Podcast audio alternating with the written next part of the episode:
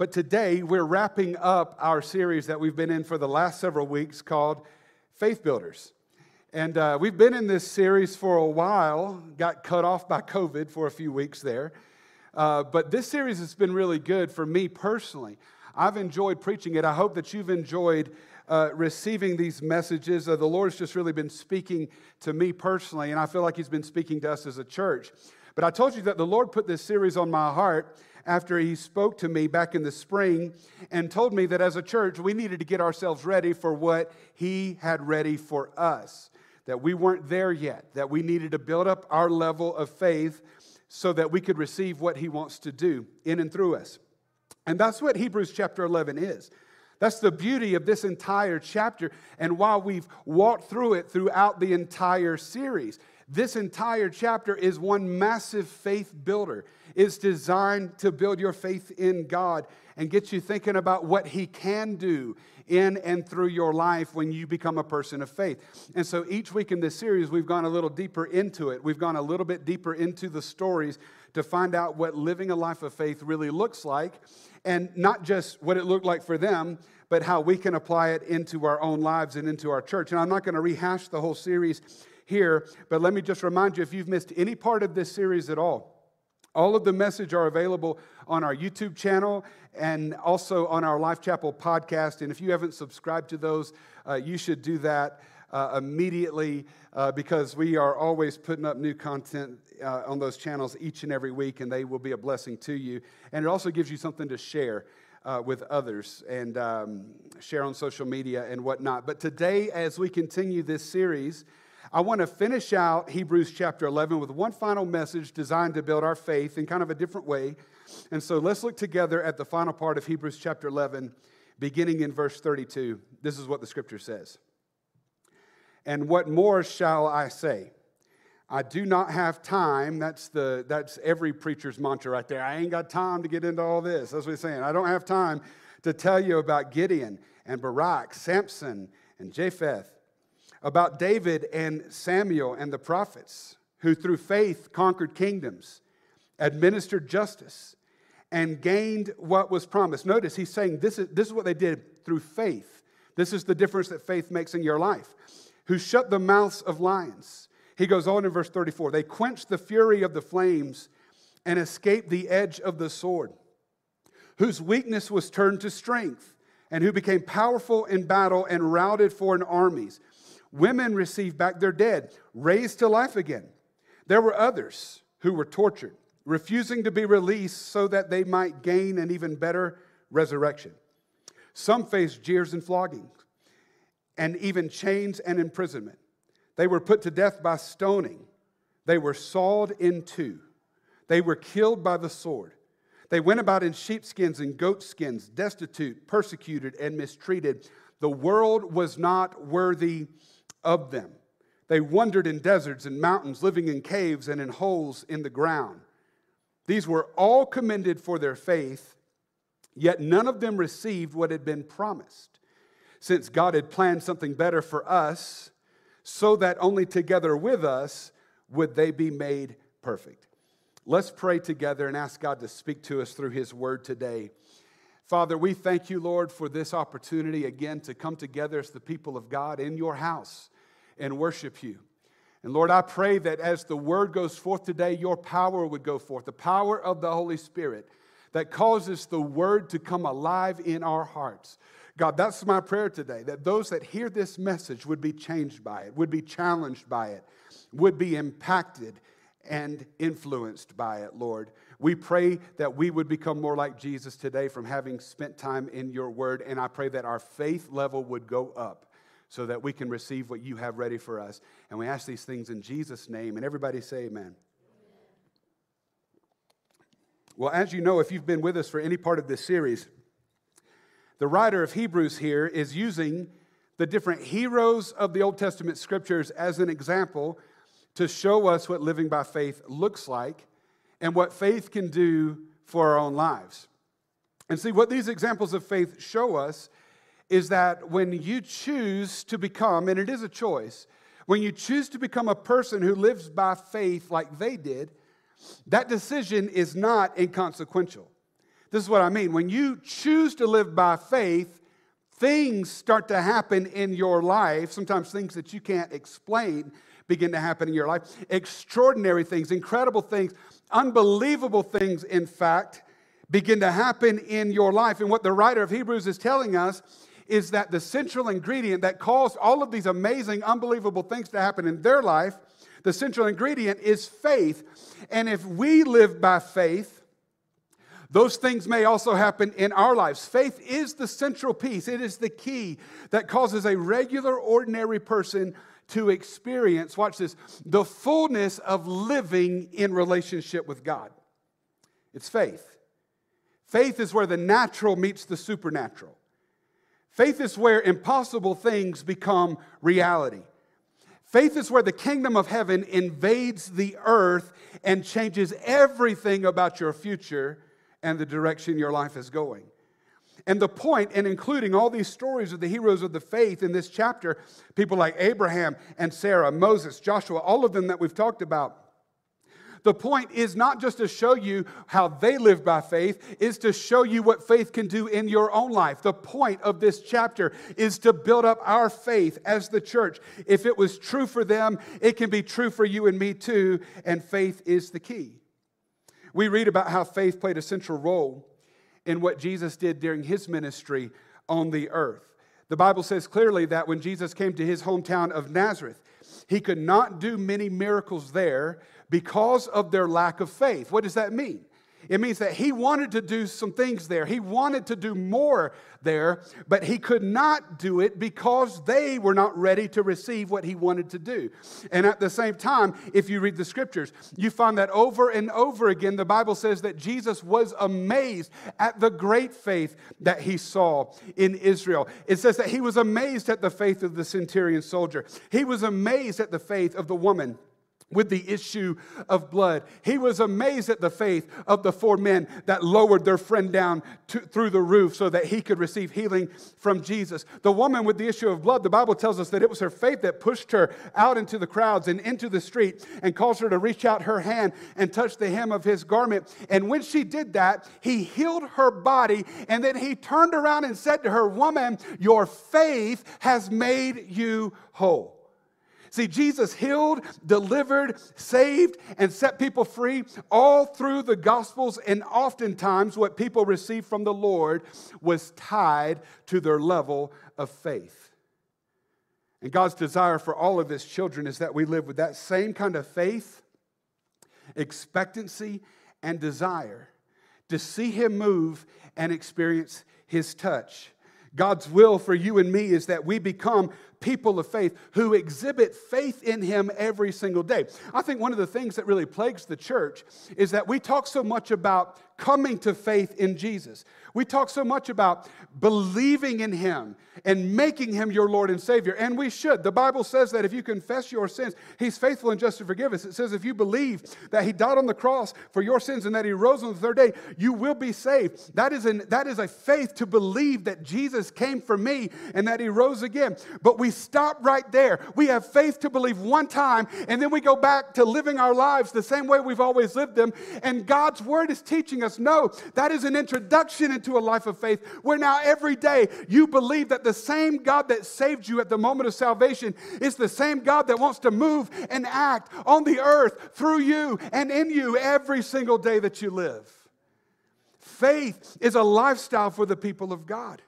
He has power to work and move in our everyday situations and circumstances.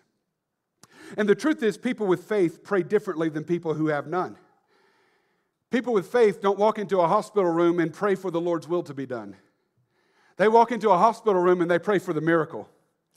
They walk into a hospital room and they pray for healing by the blood of Jesus. People with faith, they don't tell others on Facebook, I'm sending you good vibes and happy thoughts. No, they go before the throne of an almighty God and they intercede on behalf of people because they believe in a God that hears us when we pray and not just thinking happy thoughts. Happy thoughts will not change somebody's situation, but a prayer of faith will, according to James chapter 5. Hallelujah. See, people of faith take Jesus at his word. And this is what he said in the Gospel of Matthew, chapter 7, verses 7 and 8. He said, Ask, and it will be given to you. Seek, and you'll find. Knock, and the door will be open to you. For everyone who asks receives, the one who seeks finds, and the one who knocks, the door will be open. And then look at verse 11, Matthew 7 and 11. This is what it says If you then, though you are evil, know how to give good gifts to your children, how much more will your Father in heaven give good gifts to those who ask him? Not think a good vibe, but ask him. James chapter 4 and verse 2 says, You have not because you ask not. In John chapter 14, verse 14, Jesus said, If you'll ask anything in my name, I will do it. See, when you build up your faith, it changes the way you pray. Some of you are wondering, where's the level of my faith right now? Your prayer life will tell you the answer to that question. Are you praying in faith or are you just praying out of some sort of religious ritualism where I pray before I go to bed. And I'm not really asking God to do anything in me because I don't really believe He can. I'm just fulfilling my religious duty today. I get up in the morning and I pray. That's what I do. But I'm not asking God for blessing today. I'm not asking God to change anything about my life or about my family today. Come on, we, we have access to the throne of God. We have access to the King of Kings and the Lord of Lords. We are his children. He is our father, and he wants to give good gifts to his children. Why in the world do we live our lives afraid to ask God to do what he said he wanted to do for us and through us? Come on, faith will change the way that you pray. And when you start praying faith filled prayers, you become dangerous to the enemy. And God is trying to level, raise our level of faith, not just to change our prayer life, which I think is essential in this day and age but I think he's also trying to build up our faith so that we can better understand who he is and his nature. See, we need to better understand who he is because when we come to know him, we better understand our true selves. And when I say we better understand our true selves, I'm talking about our true identity in Christ Jesus, who you were created to be in Christ. Watch this. Just think about it with me for a second. If you think about who he is, he's the King of kings and the Lord of lords. He's the creator of the heavens and the earth and all that is in them. In him, the scripture says, all things were made, and nothing has been made apart from him. It says, in him was life, and that life was the light of all man. It teaches us, the Bible does, that he has established his kingdom here on the earth, and that it is advancing, it's overcoming the darkness, and it's filling the world with the light of Jesus Christ.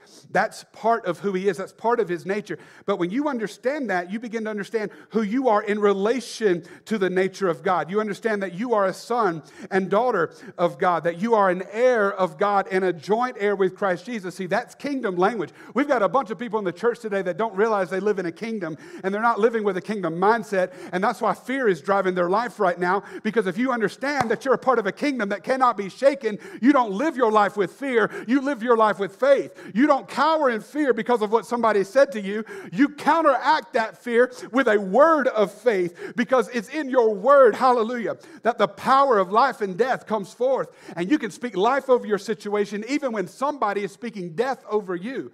We don't understand. Come on, I'm preaching today. We don't understand that we live in a kingdom and there are kingdom principles that govern the kingdom of God. And as citizens of the kingdom, you can choose to be in the kingdom or you can choose to be in the kingdoms of this world. We are sons and daughters of God, heirs of God in his kingdom. We're part of the greatest movement to ever come upon the face of the earth. It's the movement of the kingdom. And we are the crazy, faith filled people that believe that God can do anything. So we're crazy enough to ask Him for impossible things because we really believe He's going to do it. We believe that He's still the God who does the miraculous because we've experienced the miraculous. We believe He's still the God that can heal because we've been healed by the touch of His hand. We still believe that He's a God who can save the vilest sinner and turn the furthest person away from Him around and transform their life because that's who we were before Jesus saved us. We have a testimony. We've tasted and seen that the Lord is good. And because we have a testimony that backs up our word of faith, we know where we're going and we know who we are. See, when you understand the nature of God and who He is, you better understand who you are. And that's not all. Our faith doesn't just inform us about what God has done in our lives and what He's doing right now. It's also by faith we believe that He is coming back again, that He has not left us alone, that He has not withdrawn Himself from us. He is coming back again, and He's going to take us to be with Him forever. But until that day, we are not living in hiding, we're not running in fear. We are here to take over this world for the gospel of Jesus Christ. We've been empowered by the Holy Spirit to do it. The church is not called to be quiet and passive and disengaged. We're called to make a difference. According to 2 Corinthians chapter 5, we're called to be ambassadors of Jesus Christ. It says, as though God were making his appeal to the world through you. We're called to be fishers of men. We're called to be salt and light. We're called to be dangerous to the kingdoms of this world and a holy terror to the enemies of our souls. You can't be who you are called to be and do what you're called to do without becoming a person of faith. You must build up your faith in order to do what God's called you to do. And when I say build up your faith, I'm not talking about your faith in yourself. There's a lot of that going on in the church too. A lot of like positive energy and and I, I, you know I need to believe in myself more. That's not a bad thing. You should believe in yourself, but your belief in yourself flows from your relationship with God. That's where it comes from. So it's not faith in your it's not more faith in yourself and it's certainly not faith in your fellow man or the government for crying out loud. It is faith in God. You must build up your faith in God because the scripture says in Hebrews chapter 10, verse 38, it says, The righteous will live by faith. And that's what this whole chapter has been about. The writer is saying, Look what happens when regular, ordinary, everyday people say yes to God and embrace a life of faith. Look what happened. Look how their story changed. That can be your story 2. Now, look again with me at Hebrews chapter 11, verse 32. I want to walk through some of this with you today because I believe God's got some things He wants to show us. Hebrews chapter 11, verse, uh, 11, verse 32, he mentions Gideon. And what you need to know about Gideon is that he was one of the most insignificant people on the planet when God called him. He was the most insignificant son from the most insignificant family, from the most insignificant clan, from the most insignificant nation on the planet. The Bible literally says that he was the weakest of the weak and the least of the least. He was a simple wheat farmer hiding in fear in a wine press, scared for his life because the land was being taken over by this foreign army of invaders. But Gideon had an encounter with God outside of that wine press. And what happened was God literally flipped the script of his life because God did not repeat to Gideon what everybody else said about him. He did not say, I get it, you're the least of the least and the weakest of the weak. He did not repeat to Gideon what everybody else thought about him and what he thought about himself. When God came to Gideon, he told him who he was created to be. He called out the potential in him. He called out the glory that was in him. He saw him and he called it out. And the moment that God called out what was really in there is the moment that, and it, it took a little bit of a battle. Gideon had some, he had to believe in this.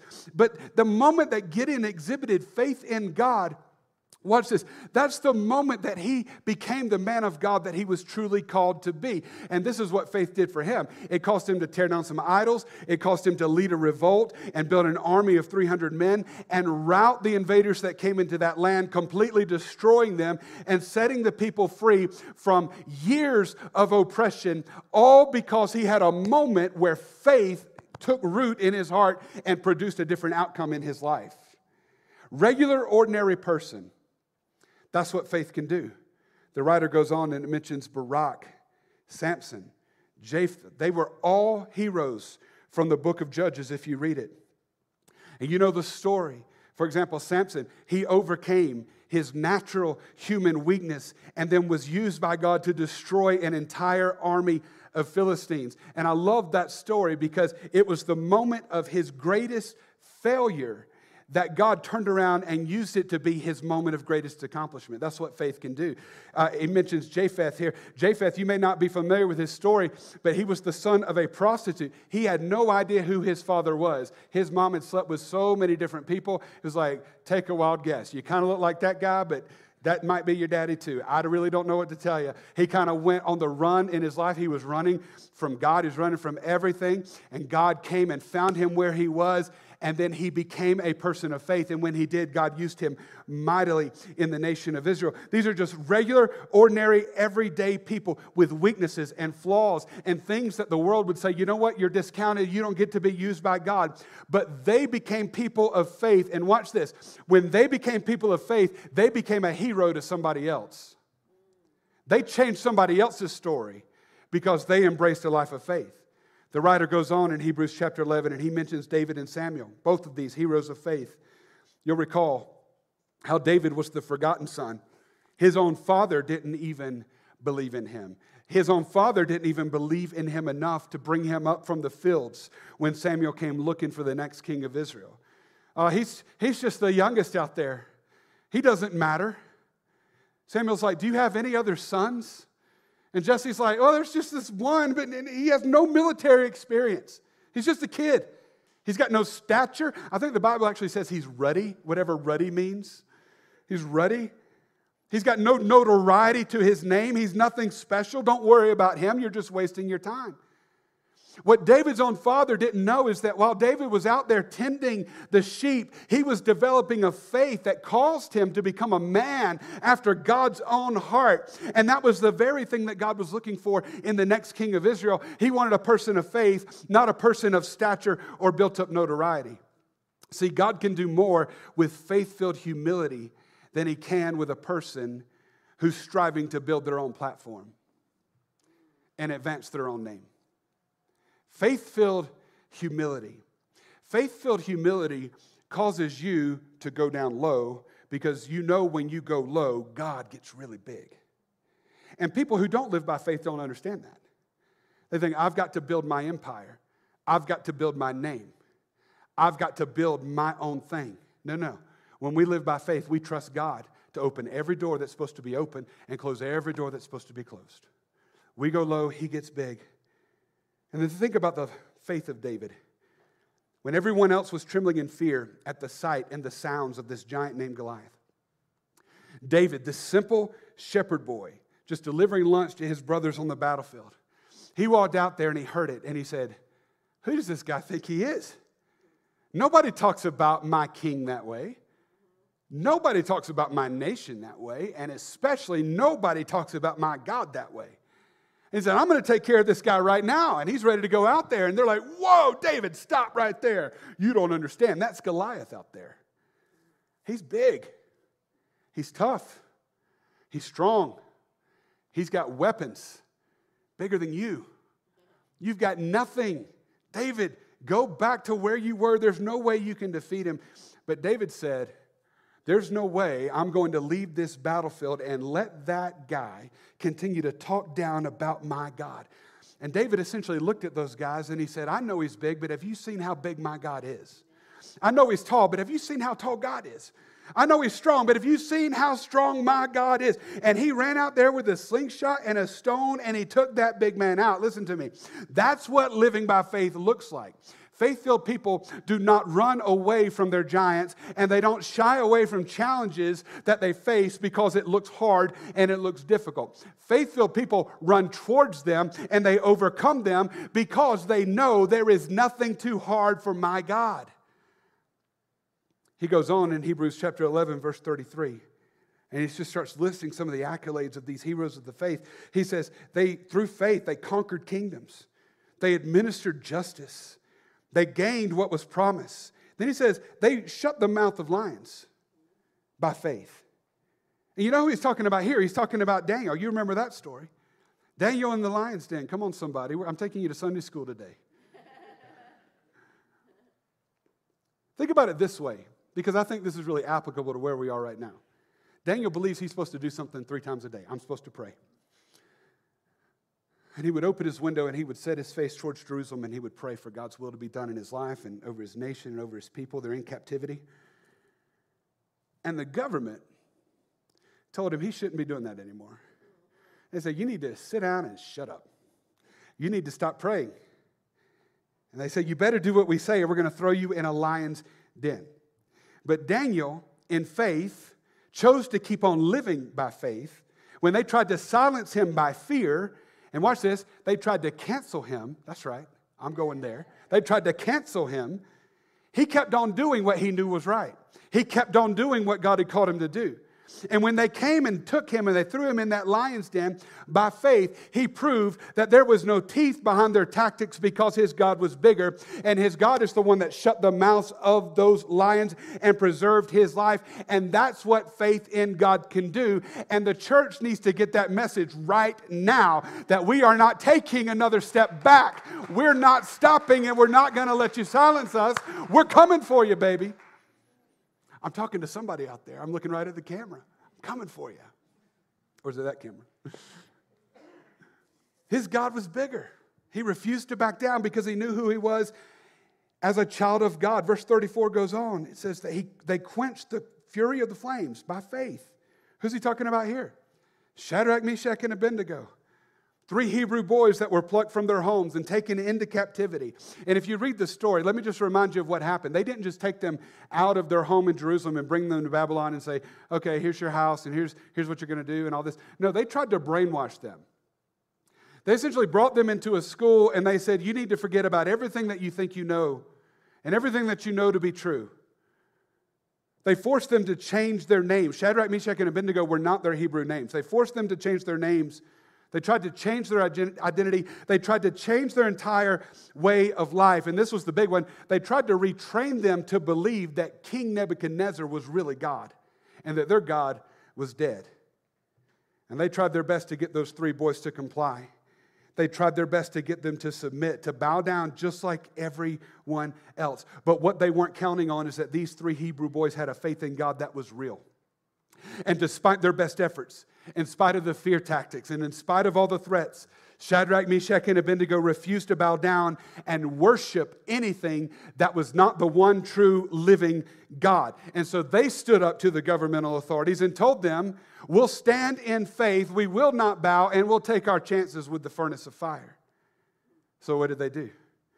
They threw them into that fiery furnace thinking they took care of the problem. Well, we took care of that. Nobody else is going to stand up now. Everybody's going to bow down because they saw what we just did to these three guys. And they looked into the flames to see what was going on. And when they looked into those flames, the Bible says that they did not see three men in there, they saw four men in there. And they were, come on, they were walking around in the flames, untouched by the fire. Not a stitch of their clothing was burned. And when they brought them out, they did not even have the smell of smoke on them. Listen to me. That's what faith in God can do. It will cause you to take a stand when everybody else is bowing down. And when you take a stand in faith, this is the principle of the story the King of Kings and the Lord of Lords will come and stand with you, even when they throw you in the fire. And listen, if the King is standing with me, I will take my chances with whatever the world wants to throw at me. Amen. Verse 34 goes on they escaped the edge of the sword. By faith, their weakness was turned to strength. They became powerful in battle and routed foreign armies. Women received back their dead, raised to life again. And we could just go on and on and recount story after story from the Old Testament. Faith is so incredible. The writer's telling you, look what it can do for you. These men and women were just ordinary, regular people. But look what happened. Look what changed when they chose to become a person of faith. God used them to do impossible things. And that can be your story too. But then he transitions in the second part of verse 35. And he changes his tune just a little bit. And he's still talking about people who live by faith. But look at this. He says, Then there were others who were tortured, refusing to be released so that they might gain a better resurrection. Some faced jeers and flogging, and even chains and imprisonment. They were put to death by stoning. They were sawed into. Do you know who they're talking about when they say they were sawed into? That was the fate of the prophet Isaiah, the one who looked forward and saw Jesus so clearly. They didn't like what he said. And they told him, Change your mind, change your word, change the prophetic word. That's not what we want to hear. And Isaiah said, I can't tell you anything other than what the Lord is telling me to tell you. And so they took a wooden saw and they sawed him in two. They were killed by the sword. That's what happened to Zechariah in the temple. You read Zechariah, you see such a beautiful picture of Jesus. He's honored, he's in the Bible. But they didn't like what he was saying. So they attacked him with swords and they killed him right there in the temple. It says they went about in sheepskins and goatskins, destitute, persecuted, mistreated. The world was not worthy of them. They wandered in deserts and mountains, living in caves and in holes in the ground. Anybody remember Elijah? He was depressed. He's begging for this tree just to fall on me. They're trying to kill me. It's these others that I really want to focus on today for the rest of our time. And I want to give you three facts about living by faith under difficult circumstances because I think that's where a lot of us are right now. It's great to get all excited about what God can do through faith and how He can move mountains and He can do all of this. But it's another thing entirely to still have faith and believe in God when you're facing that kind of stuff. But the Bible very clearly says in the Greek, it lists all this out, and then it says, and then there were others. I want to give you three facts about faith in difficult times. And here's the first one difficult times are not an indicator of a lack of faith. Difficult times are not an indicator of a lack of faith. And you have got to get that truth today because that is the big lie of the enemy that he's going to try to get you to believe every time you go through a difficult season. He wants you to believe this lie that this is happening to you because you have done something wrong. This is happening to you because you have angered God. There must be something wrong with your faith because if there wasn't something wrong with your faith, you would not be going through this. Look what's happening to you. This is because there's something wrong with you. And see, what happens when we believe that lie from the enemy is we become self condemning. And that's what the enemy wants. We actually attack our own faith. And that's the goal of the enemy. See, he's come to steal, kill, and destroy, according to Jesus in John chapter 10, verse 10. And your faith is one of his primary targets. If he can destroy your faith, he knows he can destroy your life. So he lies to you in an attempt for you uh, to get you to believe those lies and begin to repeat those lies. And then you actually become self condemning and you begin attacking your own faith uh, to, to lay it down or walk away from it entirely. And now listen to me. If that's where you are today, I don't want you to feel bad right now because there's no condemnation for those who are in Christ Jesus. And here's the truth we've all been there at some point. And humanity has had an awful time overcoming the lies of the enemy ever since the Garden of Eden. So there's no condemnation for you today if that's where you are, if you've been struggling with this lie from the enemy. We know the enemy is going to lie to us. Jesus called him the father of lies. That's all he knows how to do. But how do you overcome the lies about your faith? What do you do when he targets you with this lie? Well, it's the same way that you overcome any lie from the enemy. You overcome the lie with the truth. And the only place you go to find the truth is in the Word of God. And the truth is, the difficult times is not an indicator of a lack of faith. Watch this. The difficult times you go through, they are actually an indicator of your great faith in God, that you are living a life of faith in God. The writer of Hebrews, after going through all of these difficult things that people went through in verses 35 and 38, says this in verse 39. He says, They were all commended for their faith. There's no mention that any of this happened to them because they did not have the faith of Abraham. If Isaiah had the faith of Abraham, he would have received what was promised too. If only, if only Zechariah had believed the same way that David did when he killed Goliath. See, it was a faith problem. No, that's not what the scripture says. It says they were all commended the same for their faith in God. It was not because of a lack of faith. They did not have a faith problem. On the contrary, the others that the Bible talks about are commended for having the same faith that everybody else had in Hebrews chapter 11. This portion of scripture, it always makes me think about 1 Peter chapter 4, verse 12. This is what the Bible says. It says, Dear friends, do not be surprised at the fiery ordeal that has come on you to test you, as though something strange were happening to you. But rejoice, inasmuch as you participate in the sufferings of Christ, so that you may be overjoyed when his glory is revealed. Watch this. If you are insulted because of the name of Christ, you are blessed, for the Spirit of glory and of God rests on you.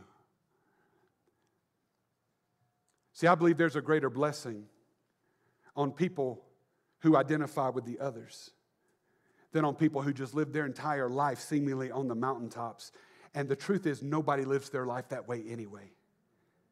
It's mountains and valleys, it's good times and bad, it is rain and sunshine, and that is true for all of us. This does not sound like a faith problem to me when I read 1 Peter chapter 4 verses 12 through 14. It sounds like God is letting my faith develop to become more and more who he's called me to be. And that leads me to the second fact about faith in difficult times is this one God uses difficult situations to test and reveal your faith. It doesn't reveal a lack of faith, and God uses difficult situations to test and reveal your faith. 1 Peter chapter 4 verse 12 we just looked at it it says these don't be surprised by this they've come on you to test you to test you. Hebrews chapter 12, verse 7 says this it says, Endure hardship as discipline. God is treating you as his children, for what children are not disciplined by their father? Now, notice, neither in the first Peter passage or in the Hebrews 12 passage does it say that the one who is bringing these difficult circumstances into your life is God. See, that's another lie from the enemy. God is the one doing this to you. Watch, there is a difference between God allowing something and God doing something. See, we live in a fallen world of sin and things happen. We go through things that we wish we didn't have to go through. Those difficult things, the pain, the sickness, the heartache, the loss, the moments of discouragement, those are the results of sin and not the results of righteousness. So while sin causes difficult things to happen, Faith, in spite of those difficult circumstances, allows God to actually use them for our good and turn them around. So while He doesn't cause the trial, He uses the trial to discipline us, to cause us to become more like Him. Why does He do that? Well, Hebrews chapter 12, verse 10 tells us it says, God disciplines us for our good in order that we may share in His holiness.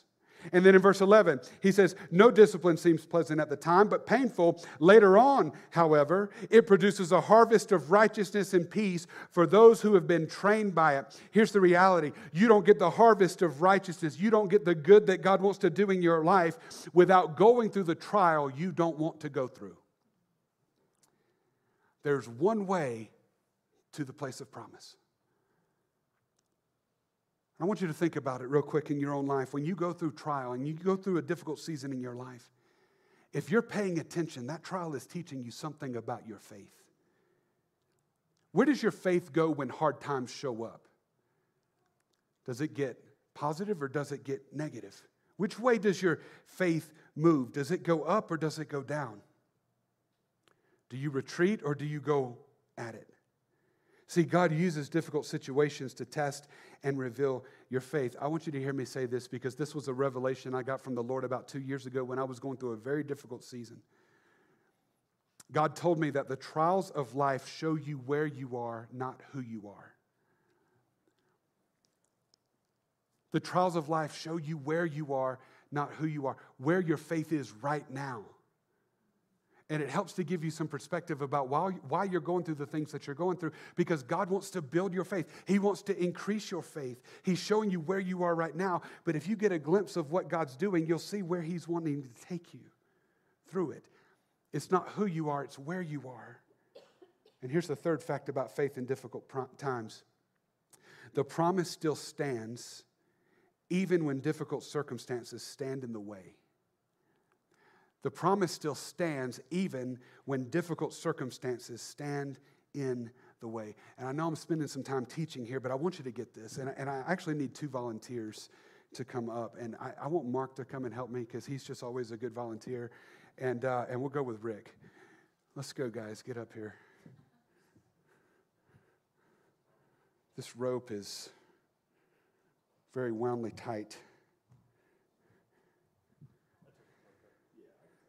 Rick, I want you to stand over here. And I want you to hold this end of the rope. And Mark, I want you to stand right there and hold this end of the rope and pull it a little bit. Get that slack out. Okay, there you go. And see, this is what happens. And you read Hebrews 11 and you see this. You read about heroes of the faith Abraham, Moses, David, Samuel, all these guys. And what you read about when you read this is seemingly their faith is pulling the promise of God to them. So go ahead and start pulling, Mark. And there's things standing in the way. Come on, Rick. Come on. He's pulling by faith. Faith is a muscle, and his muscles are pulling the promise of God. The promise is over here, but the promise is coming because by faith he's pulling. His muscle of faith is pulling the promise to him, and he's pulling him in. And then they hug, and it's wonderful. Go back and stand over there. And because Mark is a person of faith and he just keeps on pulling, the promise works through trial and tribulation and heartache and pain. And it just keeps coming, and you just can't stop it because that's what faith does. It just keeps pulling the promise to you. But then you read about the others, and you realize that it's the same faith, but it works differently.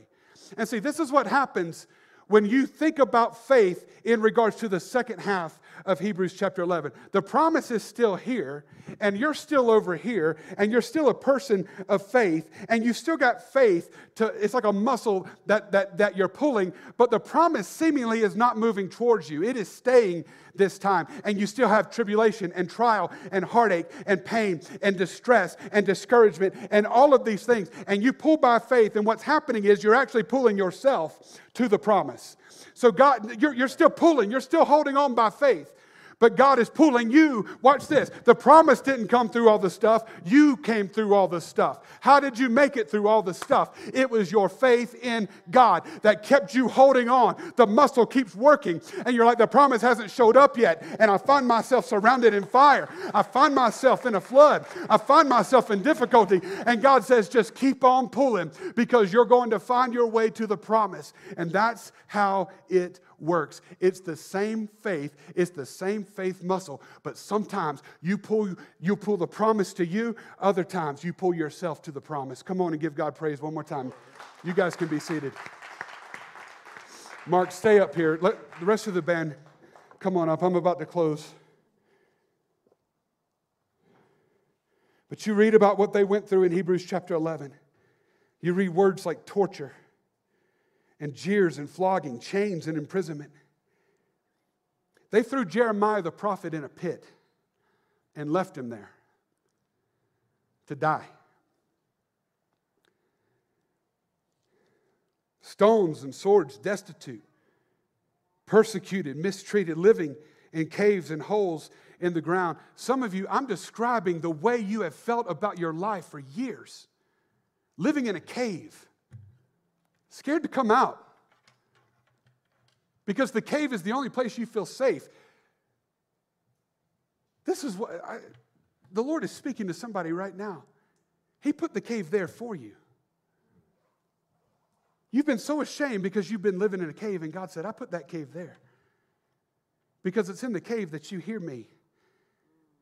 And I'm not in the earthquake, and I'm not in the fire, and I'm not in the strong, mighty wind. I'm in the still small voice, and the only way you hear it is when you are hidden in the cleft of the rock, the cave. It's the same faith. And as long as you hold on, you're going to reach the same outcome, the place of promise. Come on and stand with me all across the room. The promise still stands, and so do you. The promise still stands, even when difficult things stand in your way. The promise is still standing, and so are you. Hebrews 11:39. They were all commended for their faith. Yet none of them received what had been promised, since God had planned something better for us, so that only together with us would they be made perfect. What does that mean? Let me tell you what it means. See, what we find as we go through life and what we find as we go through difficulty and challenge and all the things that we deal with is that the real promise of God is Jesus. Is Jesus. And we get our eyes fixed on all kinds of other things that we think God wants for us and that we think are the promise for our lives. But at the end of the day, the promise of God for you is Jesus, only Jesus. He is the one that's standing there pulling you through it all. He is the reward. He at the end of the at the end of it all, he is the prize at the end of that race. He is the promise of the Father. He is the fulfillment of all things. And if I'm living a life that in the end does not lead me to Jesus, it's the wrong life to be living. It's the wrong promise to be pursuing. And this is how the writer of Hebrews says it in the very next chapter. And this is how I want to close in Hebrews chapter 12. He says, Therefore, since we are surrounded by such a great cloud of witnesses, who is that cloud of witnesses? It is every single person mentioned in Hebrews chapter 11 and everybody who's gone before us who died in faith. Since we're surrounded by all of those witnesses that say, Yes, faith in God. This is what it can do. Let us throw off everything that hinders and the sin that so easily entangles, and let us run with perseverance the race marked out for us. Watch this fixing our eyes on Jesus the pioneer and perfecter of our faith, for the joy set before him, he endured the cross, scorning its shame, and sat down at the right hand of the throne of God. Consider him who endured such opposition from sinners, so that you will not grow weary and lose heart. It is all about Jesus. It is all about Jesus. His promise still stands even when difficult things stand in my way. He is faithful and he will do what he's promised. Will you bow your heads and close your eyes with me all across this room right now and let's just let's just invite his presence once again into this room and into our hearts. Father, we're so thankful for your word. Your word is life, God. It changes the way we see ourselves. It changes the way we perceive things. It changes the nature of our struggle when we see it with eyes of faith. And Lord, right now, right here in your presence, I pray that you would begin to work in our hearts and minds, Lord. Those of us who are going through difficult seasons right now, we're going through difficult circumstances, we're going through trial, we're going through pain, we're going through seasons of uncertainty. Lord, the key is we've got to get our eyes on Jesus. God, would you help us to do that right now? I pray that the eyes of our heart would become enlightened so that we can see you. Everything else fades, and our eyes are fixed on you today. Help us, Father. Help us, Lord. Help us to counteract the attack and the lies of the enemy, God, with your word, with truth, Lord. What your word says. We thank you, God. The band's going to lead us in this song. And this song is a great faith builder. As they lead us in this song, I just want you to let faith build in your heart. The whole point of this series was to increase your faith. And I want you to do that right now. Just sing it by faith and believe what you're saying. Believe what God can do. Come on, let's worship Him together.